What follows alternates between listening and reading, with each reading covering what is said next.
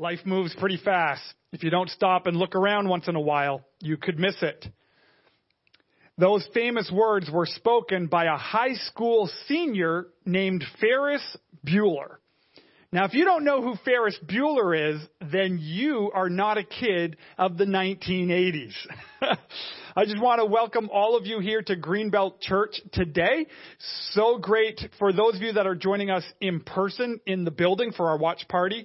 And as well, we so love those of you who join us here at Greenbelt online from here in our city and all over the world. We love you and we're so glad to worship with each and every one of you today.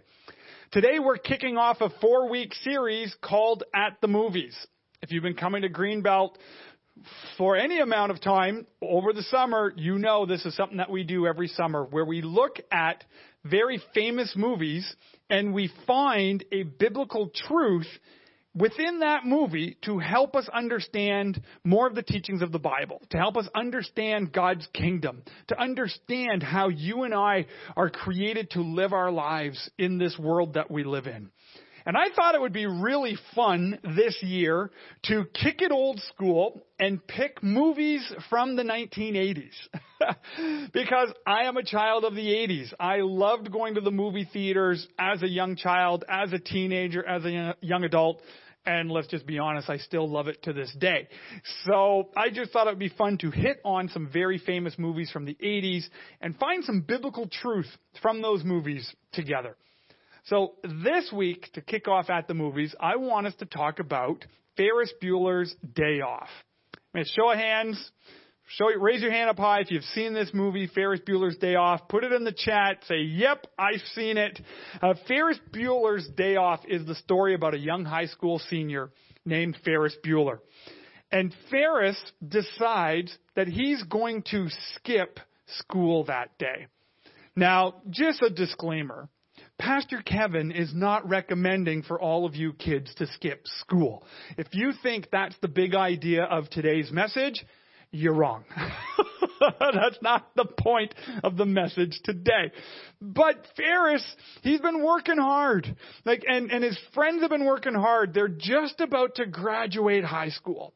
And Ferris knows that his best friend Cameron and his girlfriend Sloane, all three of them are going to be going off to different colleges in the fall. And so Ferris wants to have one last great day with his friends, before they get summer jobs, before they got to step into more responsibilities, before they have to move away for school.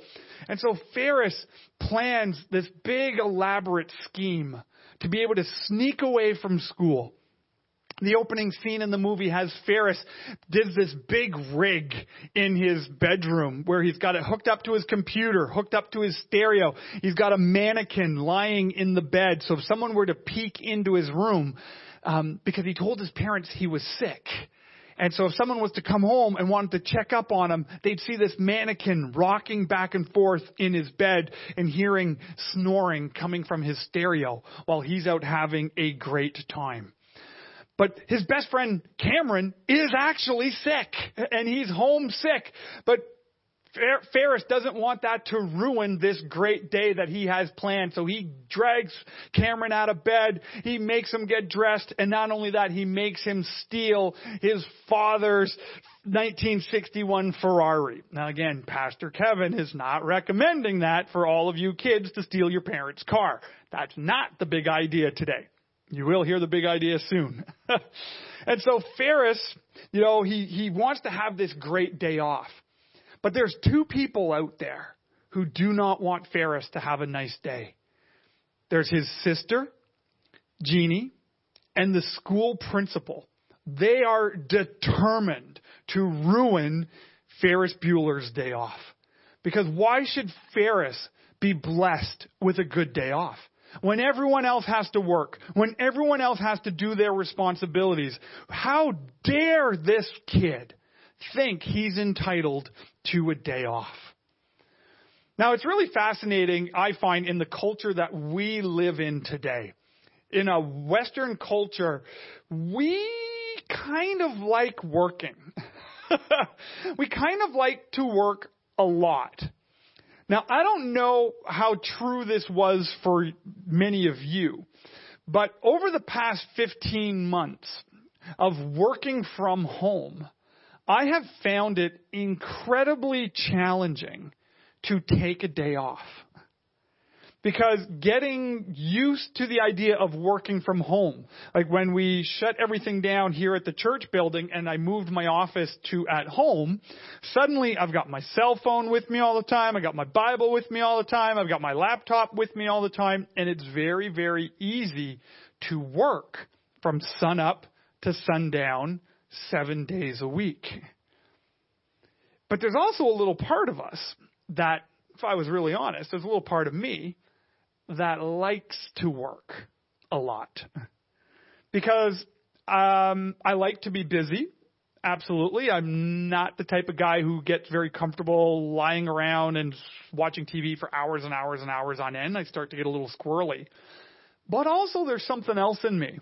There's this little thing called sin, where I actually like working a lot because deep down, if I was honest with you, it makes me feel important. It makes me feel productive.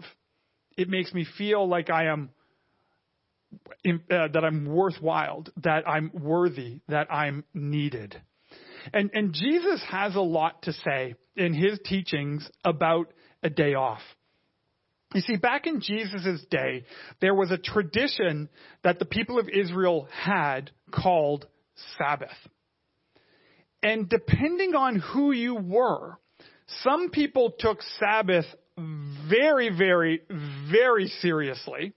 And that was usually the religious leaders who were so legalistic and so in love with their religious traditions that they took Sabbath way too seriously.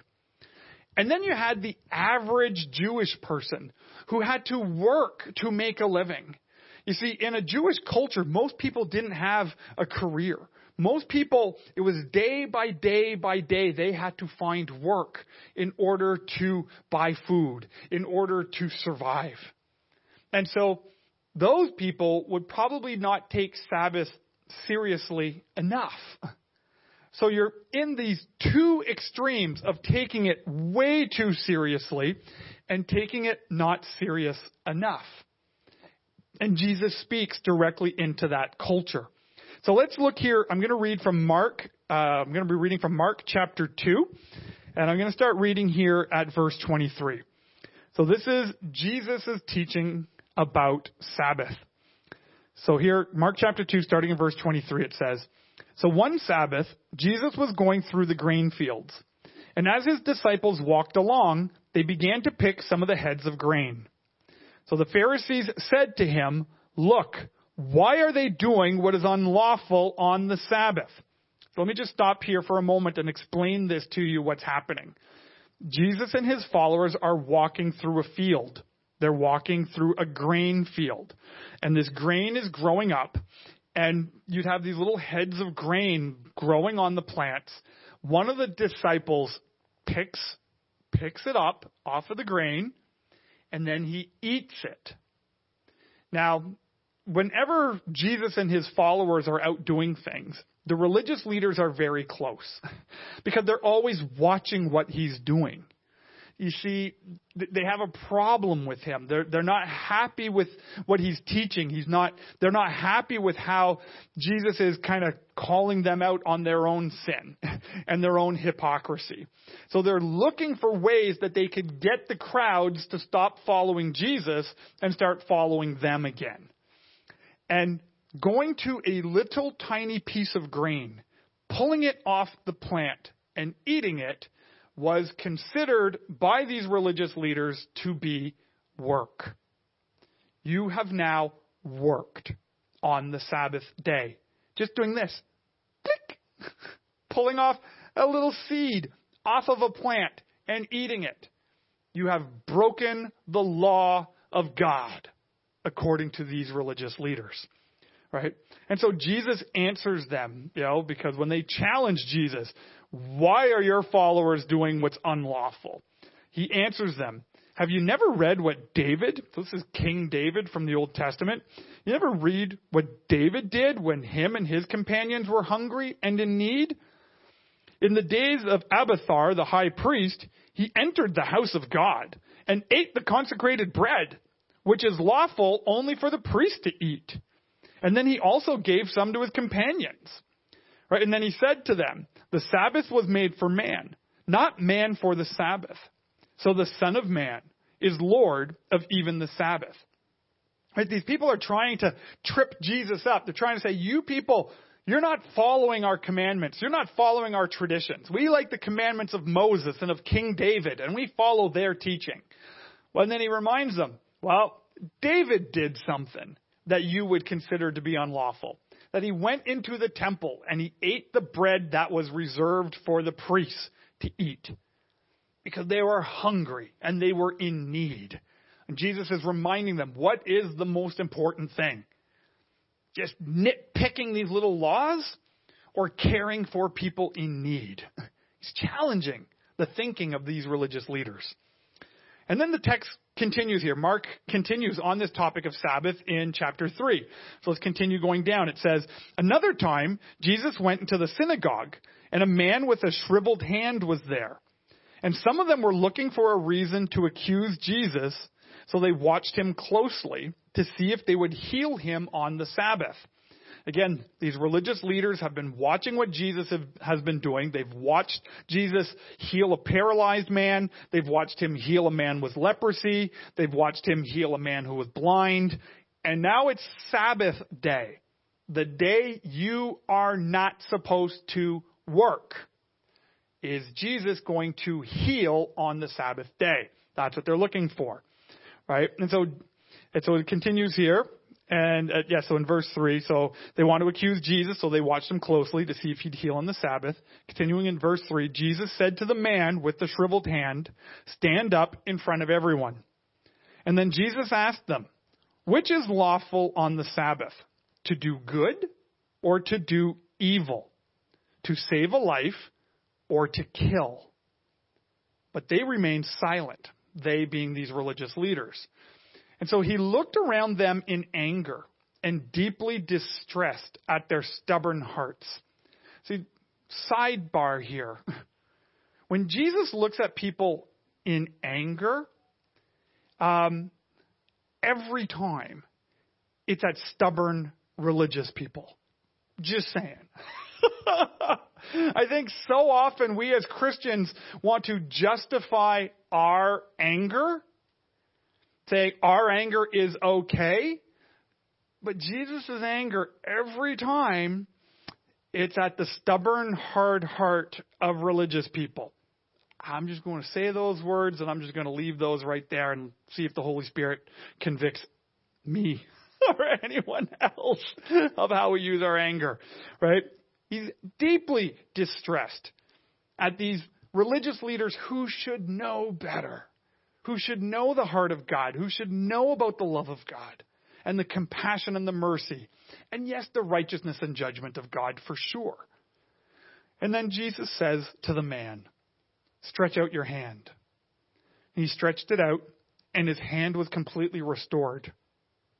So Jesus heals this man with this shriveled, deformed hand.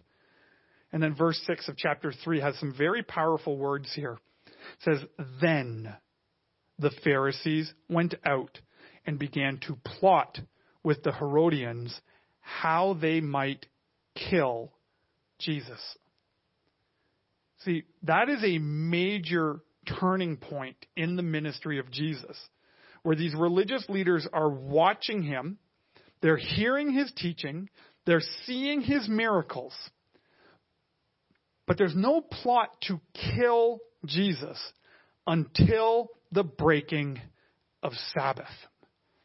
Now, some of you might be watching this today and you're going, well, what is Sabbath? you know, and that's a great question to ask because we should never just take that for granted that people know what Sabbath even is.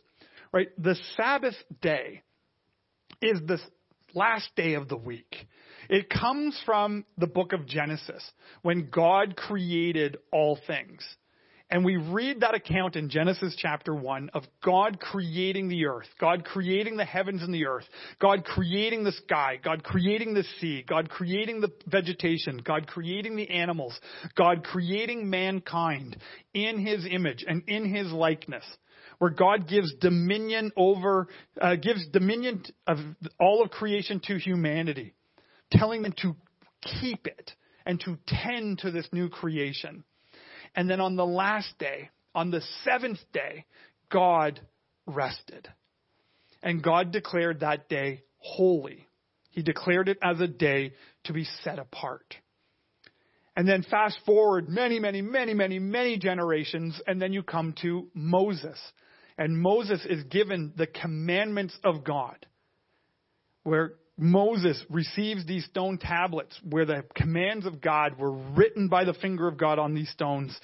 And the fourth commandment makes reference to that holy day, where it says, Remember the Sabbath day and keep it holy. So, what, what does a holy day mean? Well, a holy day means it's something that is to be set apart. See, that day should look different than every other day of the week because it is holy. It is set apart. It's meant for something else that the other six days are not meant for. And then Jesus here declares in this chapter of Mark chapter 3 that he, or sorry, in Mark chapter 2, that he is Lord of the Sabbath. Now, again, religious leaders in his day would fully grasp what that means. it means he's the creator of Sabbath.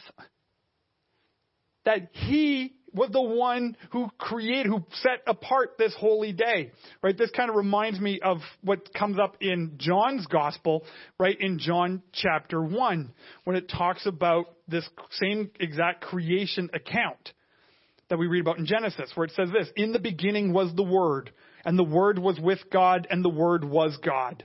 And he was with God in the beginning. Through him all things were made. Without him nothing was made that had been made.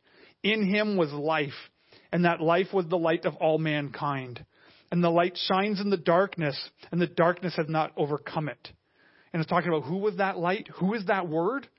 Well, John continues and says it's Jesus. Jesus is God. Jesus is Lord over this day that religious leaders are trying to twist it into their traditions, as well as other people are just trying to ignore it. Right? And so the big idea that I want us to un- unpack for the remainder of our, of our time together today is this. The big idea is spiritual rest is a gift and it's one that should be accepted. Spiritual rest is a gift, and it is one that should be accepted. Like I love that movie in Ferris Bueller. Like I, I, I love that scene where you can see all these seniors in their classroom. And there's a very famous scene where the teacher is taking attendance.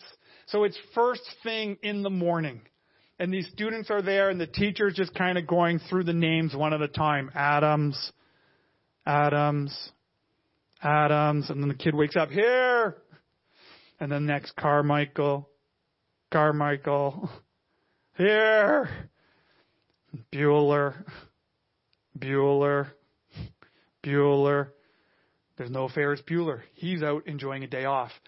And I picture, I could see these kids, and it's the first thing in the morning and they're already fried. They're already exhausted. They're studying hard. They have part-time jobs. They've got chores at home. They have all the responsibilities that a teenage senior has. And sometimes it feels like there's no rest in sight. maybe you feel that way too, and you're not a high school senior. Maybe in your job, maybe in your family responsibilities, maybe in your education, whatever it is for you. I know you have felt this way. That I just need a day off.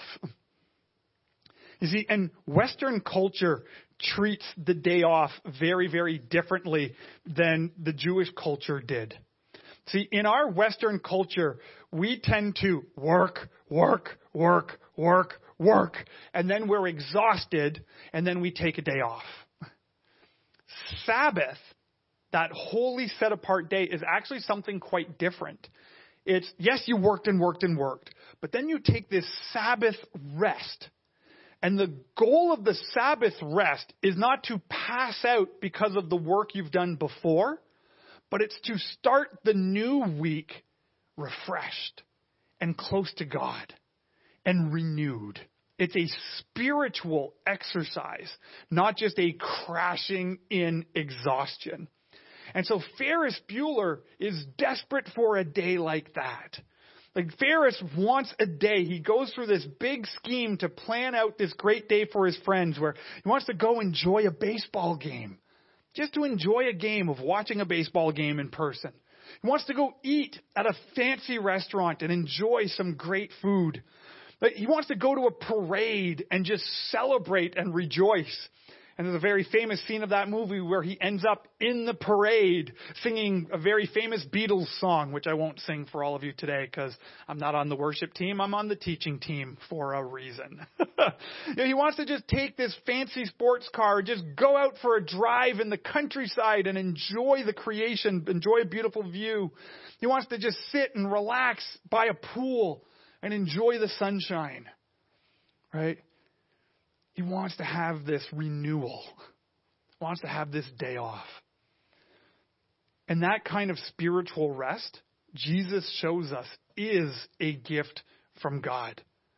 But you and I have to accept the gift. We have to accept the gift. I've shared this before over the last few years here at Greenbelt that I have personally been on a, a personal journey when it comes to Sabbath keeping. Because again, like I've shared before, I like to work. I do. I, I love my job here at the church. You know, I, I do. I love what I get to do. I, I love watching what God is doing all over the place, and and and that apostleship spiritual gift in me. I love looking at how we can tweak things and change things and have a greater impact. And so I'm always thinking. I'm always kind of working on this stuff. Um, but I need to take spiritual rest. So it has become a discipline for me on how to do that. And we talked about spiritual disciplines in the last sermon series. And if you weren't with us for that, you can find those on our YouTube page where that rest, that Sabbath keeping is a discipline that we bring into our lives. And one of the best books that I've ever read on this topic is a book called Keeping Sabbath Holy by Marva Dawn. And it's a great book to read if you've never really studied the topic of Sabbath keeping. So I want to just highlight for you four things from this book. And they come out of different scriptures, they come out of the tradition of the Jewish people on how they treated Sabbath. Um, and, and I want you to kind of ponder these four things as you think about your own spiritual rest, as you think about your own spiritual renewal. So the first thing that's talked about in the book is ceasing. ceasing. This is, she calls us to cease our need and our demand to be productive all the time. Maybe show of hands. How many of you find that really hard? find it hard to not be productive all the time? Okay, maybe it's not just at work and working tons of hours, but as soon as you're done work, then you come home and you see everything that has to be done at home, or you see all the schoolwork that you have to do, or you see all the yard work that needs to be done. All of these responsibilities that we have just keep us productive all the time.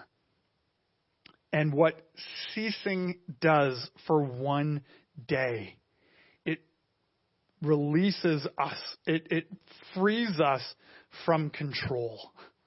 It actually allows us to trust God more. It allows us to realize it's not by us working one more day. It's not about us just being productive for one more day that's going to make the difference. It's, I'm going to leave this with God. I'm going to do my job. For six days. I'm going to do the best that I can. I'm going to use my talents, use my abilities, use my spiritual gifts. But then I'm going to trust God. One of the ways that I've actually learned to do that the most over the last couple of years is ever since I've started growing a vegetable garden. now my family can, you know, attest to this that I'm not making this up. I like to just walk in my garden multiple times a day. Because if I stare at it, it will grow better. okay, I don't actually believe that, but the number of times I go into the garden, you would think that's what I believe because I, I obsess on it. I look at it. I measure it. I journal about it. I make sure there's no weeds on it. I'm, I've been watching YouTube videos on how to cross pollinate squash. And instead of letting the bumblebees do their job, I'm doing the job of the bumblebees now with my Q-tips and cross pollinating flowers. I can get a little obsessive on being productive. But ceasing one day a week. And in our family, what we've tried to do is we've tried to make that Friday night to Saturday night, that Friday night sundown to Saturday night sundown, of keeping that Sabbath day set apart for ceasing. I'm not going to cross pollinate my garden. I'm not going to weed it. I'm not going to worry about it. But I can enjoy it. I can walk in it. I can smell the flowers, different things I can do with it. But I'm not going to be so obsessed on producing it. Another thing they talk about in this book is they talk about the idea of resting. They talk about the idea of resting, right? In the work week that you and I live in, there's very little opportunity to slow down. It's just go, go, go, go, go. That, for me, honestly, has actually been one of the blessings of the pandemic is that it has forced so many of us to slow down because our lives were so jacked up to the max. Like we're so tightly wound. And there isn't a spare moment to enjoy anything. And for me personally, in our family, that pandemic has just eased up that tension where we could rest, where you could actually take a nap, where you could read a book, where you could sit outside and do all of these different things, right? So what Sabbath keeping does is it, it by taking that rest where we don't have to strive constantly for seven days a week, right? Sabbath keeping, it can put us so close um, in touch with God's grace that when we can when we can stop striving and we can truly rest. Right? It goes on, talks about embracing embracing. And this is actually one of my favorite things, my favorite points about Sabbath keeping and what I've been learning about it, right? Because again, in that work week, there's very little opportunity to slow down. Um, but sab- Sabbath keeping just allows me to just take some time and enjoy the blessings that God has given me. I am a very blessed man. And I don't say that to boast. And I'm sure if you were to evaluate your life, you would see that you are a very blessed person. I am blessed with an incredible wife. I am blessed with two amazing young adult children. I am blessed with an amazing church family that I love. I am blessed with a great career. I am blessed with good health. I am blessed with a nice home. I am blessed with amazing friends to hang out with. But when I am so busy producing all the time, I never get to embrace those blessings. I never get to enjoy these great things that God has given me. To enjoy my wife, to enjoy my children, to enjoy my friends, to enjoy my home, to enjoy the food that we have around our table, to enjoy my lazy boy sofa. All of these things, these gifts of God that we can I can just embrace them and relax and enjoy them. And then another thing that the book talks about is the idea of feasting. Again, God has so blessed us with so many things in this world. And that do we actually take time to feast on them? And this doesn't mean just food. Right? God, again, has blessed us with so many things. He's blessed us with music. He's blessed us with creation. He's blessed us with, with affection. He's blessed us with festivals, all of these things. And yes, food. And we actually take time to consume those things, to enjoy them? Right? Because spiritual rest is a gift that God has given us. And it's one that should be accepted. It's not something to be so legalistic about that you don't even enjoy it. But it's about trusting this gift that God has given us. But just like Ferris Bueller, who's trying to enjoy this day off, who's trying to enjoy all of these blessings, Ferris Bueller has an enemy. Ferris Bueller has this principal that doesn't want Ferris to rest. that is after him and is going to make an example of him. And he's going to make sure that Ferris Bueller suffers for the remainder of the school year so that no other kids will ever have a day off as well. And the reality is, in the world that you and I live in, we too have an enemy. See, we have a spiritual enemy who wants our lives to be so jacked up and so busy and so wung, uh, strung out and so wound up tight that even though we might be Christians, even though we might have put our faith in Jesus to save us from our sin, that we'll never actually enjoy our salvation. And for me, that is the saddest state to ever be in as a follower of Jesus. You see, Jesus came to give us life and give us life to the full. Jesus came to set us free from our sin. And we receive that free gift simply by turning from our sin and turning to Jesus. And that's done so easily where it's not a course, it's not this big long thing that we have to do. It's just understanding that you and I have got this sin in our lives and that this sin is just keeping us from being close to God. And so we pray real simply. We just say, God, forgive me a sinner. God, come into my life and make me new. Come into my life and give me this abundant life that Jesus said is available to those who believe. I want that. And if you were to pray that even today, the Bible teaches us that the Holy Spirit comes into you and you are made new.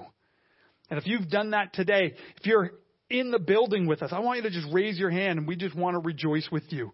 If you're watching at Greenbelt Online, I want you to click that raise hand button because we want to rejoice, just celebrate with you. Because Jesus has come to set us free. Look at these words of Jesus here. Jesus says, Come to me all of you who are weary and burdened, and I will give you rest. Take my yoke upon you. Learn from me, for I am gentle and humble of heart, and you will find rest for your souls. See, Jesus wants to give you rest of trying to strive and please God, to wonder if God is pleased with you. And if you prayed like I just prayed, you've received that rest. But then that's when, for some reason, then we try to throw all these religious rules and traditions on people. So that now, yes, you're saved from your sins, but now we're going to make your Christian experience miserable. Instead of living out of the freedom that Jesus gives us.